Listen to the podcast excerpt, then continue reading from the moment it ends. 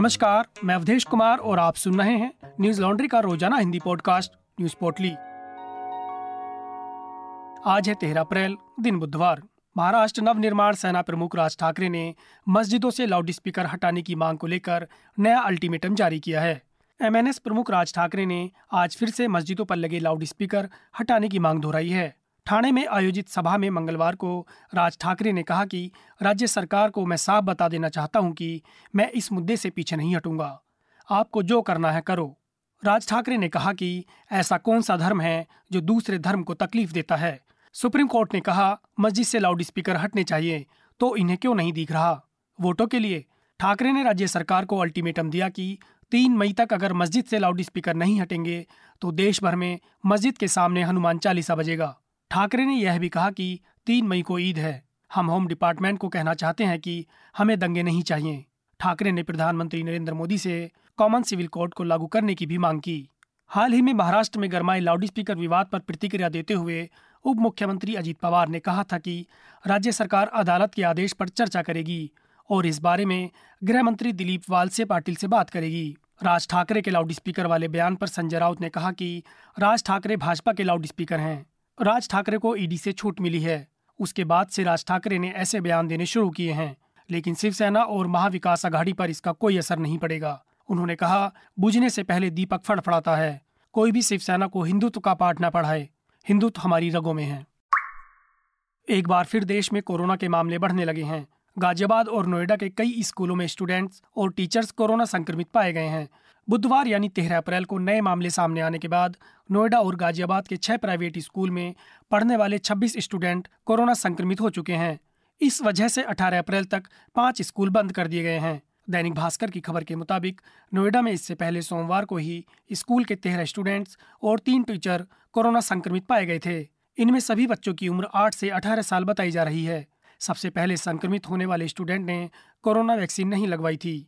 आज तक की खबर के मुताबिक वसुंधरा के जयपुरिया स्कूल में कक्षा दसवीं के छात्र के कोविड 19 पॉजिटिव पाए जाने के बाद अगले आदेश तक स्कूल बंद कर दिया गया है। गाजियाबाद के सेंट फ्रांसिस स्कूल और के आर मंगलम स्कूल से कोरोना के मामले सामने आ चुके हैं। इससे पहले रविवार को गाजियाबाद के एक प्राइवेट स्कूल में भी कोरोना संक्रमित बच्चे मिलने के बाद स्कूल को पूरे सप्ताह के लिए बंद रखने का फैसला लिया गया। दिल्ली के मुख्यमंत्री अरविंद केजरीवाल ने मंगलवार को कहा कि हम स्थिति पर पैनी नज़र रखे हुए हैं। अभी घबराने की कोई बड़ी वजह नहीं है। हम स्थिति के मुताबिक सभी ज़रूरी कदम उठाएँगे। इससे पहले स्वास्थ्य मंत्री सत्येंद्र जैन ने कहा था कि दिल्ली सरकार कोविड की स्थिति पर नज़र रख रही है और जब तक कोरोना वायरस के लिए चिंताजनक स्वरूप का पता नहीं चलता, तब तक फ़िक्र की कोई बात नहीं है। लेकिन आज कोरोना मामले बढ़ते ही स्कूल बंद कर दिए गए। एलगार परिषद मामले में कवि एवं कार्यकर्ता वरवरा राव की जमानत याचिका बॉम्बे उच्च न्यायालय ने खारिज कर दी है। याचिका में राव को स्वास्थ्य और चिकित्सीय आधार पर स्थायी जमानत देने का अनुरोध किया गया था। हालाँकि दो जजों की पीठ ने बयासी वर्षीय कार्यकर्ता की अस्थायी जमानत अवधि तीन महीने तक के लिए बढ़ा दी है, ताकि वे मोतियाबिंद का ऑपरेशन करा सकें। गौरतलब है कि राव पिछले साल फरवरी से अस्थायी चिकित्सा जमानत पर जेल से बाहर हैं। उन्होंने तीन याचिकाएँ दायर की थीं। उन्होंने अपनी चिकित्सा जमानत छह महीने तक बढ़ाने का अनुरोध किया था। उन्होंने जमानत पर बाहर रहते हुए तेलंगाना में अपने गृह नगर हैदराबाद में रहने और मामले की सुनवाई पूरी होने तक स्वास्थ्य आधार पर स्थायी जमानत दिए जाने का भी अनुरोध किया था। एनडीटीवी की खबर के मुताबिक पीठ ने राव की यह अर्जी खारिज कर दी कि उन्हें जमानत पर रहते हुए मुंबई के बजाय हैदराबाद में रहने की अनुमति दी जाए। अदालत ने यह भी कहा कि उसने पड़ोसी नवी मुंबई में स्थित तलोजा जेल चिकित्सा सुविधाओं की कमी और वहाँ साफ़ सफ़ाई की खराब स्थिति पर राव के वकील आनंद ग्रोवर के कई दावे सही पाए। अतः उसने महाराष्ट्र के कारागार महानिरीक्षक को खासतौर से तलोजा जेल में ऐसी सुविधाओं की स्थिति पर स्पष्ट रिपोर्ट देने का निर्देश दिया है। अदालत ने आईजी को इस साल 30 अप्रैल तक रिपोर्ट अदालत को सौंपने का निर्देश दिया है। अदालत ने कहा कि आईजी कारागार यह सुनिश्चित करें कि अब से कैदियों को राज्य भर की जेलों में अपर्याप्त स्वास्थ्य सुविधाओं पर शिकायत करने की वजह न मिले। वहीं आईएनए के वकील अतिरिक्त सॉलिसिटर जनरल अनिल सिंह ने राव की सभी याचिकाओं का विरोध किया। और उच्च न्यायालय से उन्हें वापस जेल भेजने का अनुरोध किया।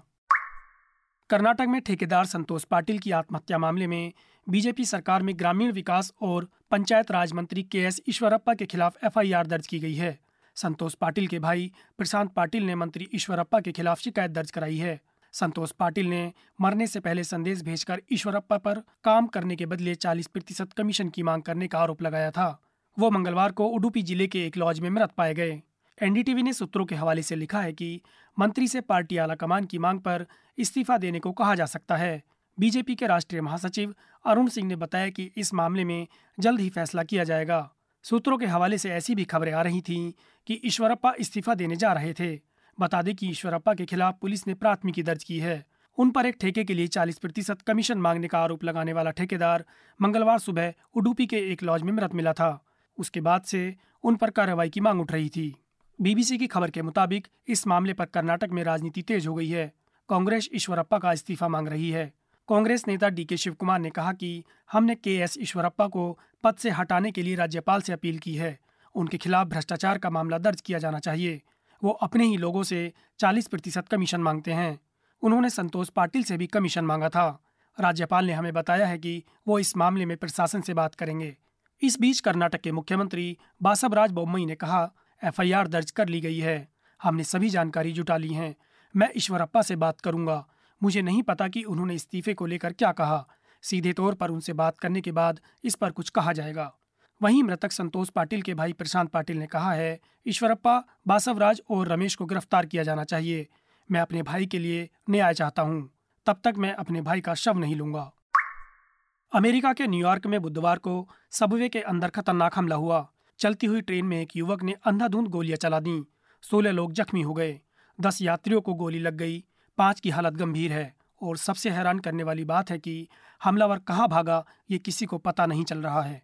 न्यूयॉर्क पुलिस डिपार्टमेंट ने ब्रुकलेन मेट्रो शूटिंग मामले में फ्रैंक जेम्स नाम के व्यक्ति की शिनाख्त की है। हालाँकि पुलिस से लेकर एफबीआई तक सब इस शख्स को ढूंढ रहे हैं। यहाँ तक कि राष्ट्रपति बाइडेन तक को हर पल की रिपोर्ट भेजी जा रही है, लेकिन अभी तक हमलावर का कुछ पता नहीं चला है। सीएनएन के मुताबिक कुल मिलाकर उनतीस लोगों को किसी न किसी तरह के इलाज की ज़रूरत पड़ी। हालाँकि ज़्यादातर को अस्पताल से फ़ौरन ही छुट्टी मिल गई।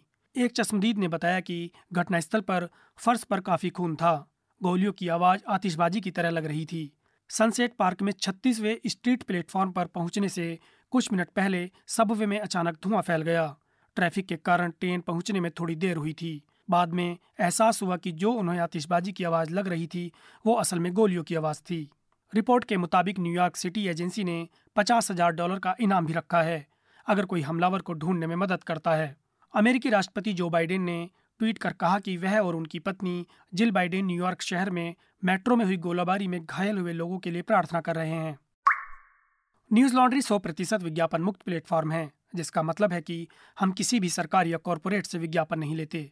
हम आपके समर्थन से चलते हैं। हम ऐसे ही स्वतंत्र होकर काम कर सकें। इसके लिए न्यूज़ लॉन्ड्री को सपोर्ट करते रहिए। न्यूज़ लॉन्ड्री को सहयोग देने के लिए Hindi dot news laundry dot com पर जाएँ और सब्सक्राइब करें और गर्व से कहें, मेरे खर्च पर आज़ाद हैं खबरें। आज बस इतना ही। आपका दिन शुभ हो। नमस्कार। न्यूज़ लॉन्ड्री के सभी पॉडकास्ट ट्विटर आई और दूसरे पॉडकास्ट प्लेटफॉर्म पे उपलब्ध हैं। खबरों को विज्ञापन के दबाव से आज़ाद रखें। न्यूज़ लॉन्ड्री को सब्सक्राइब करें।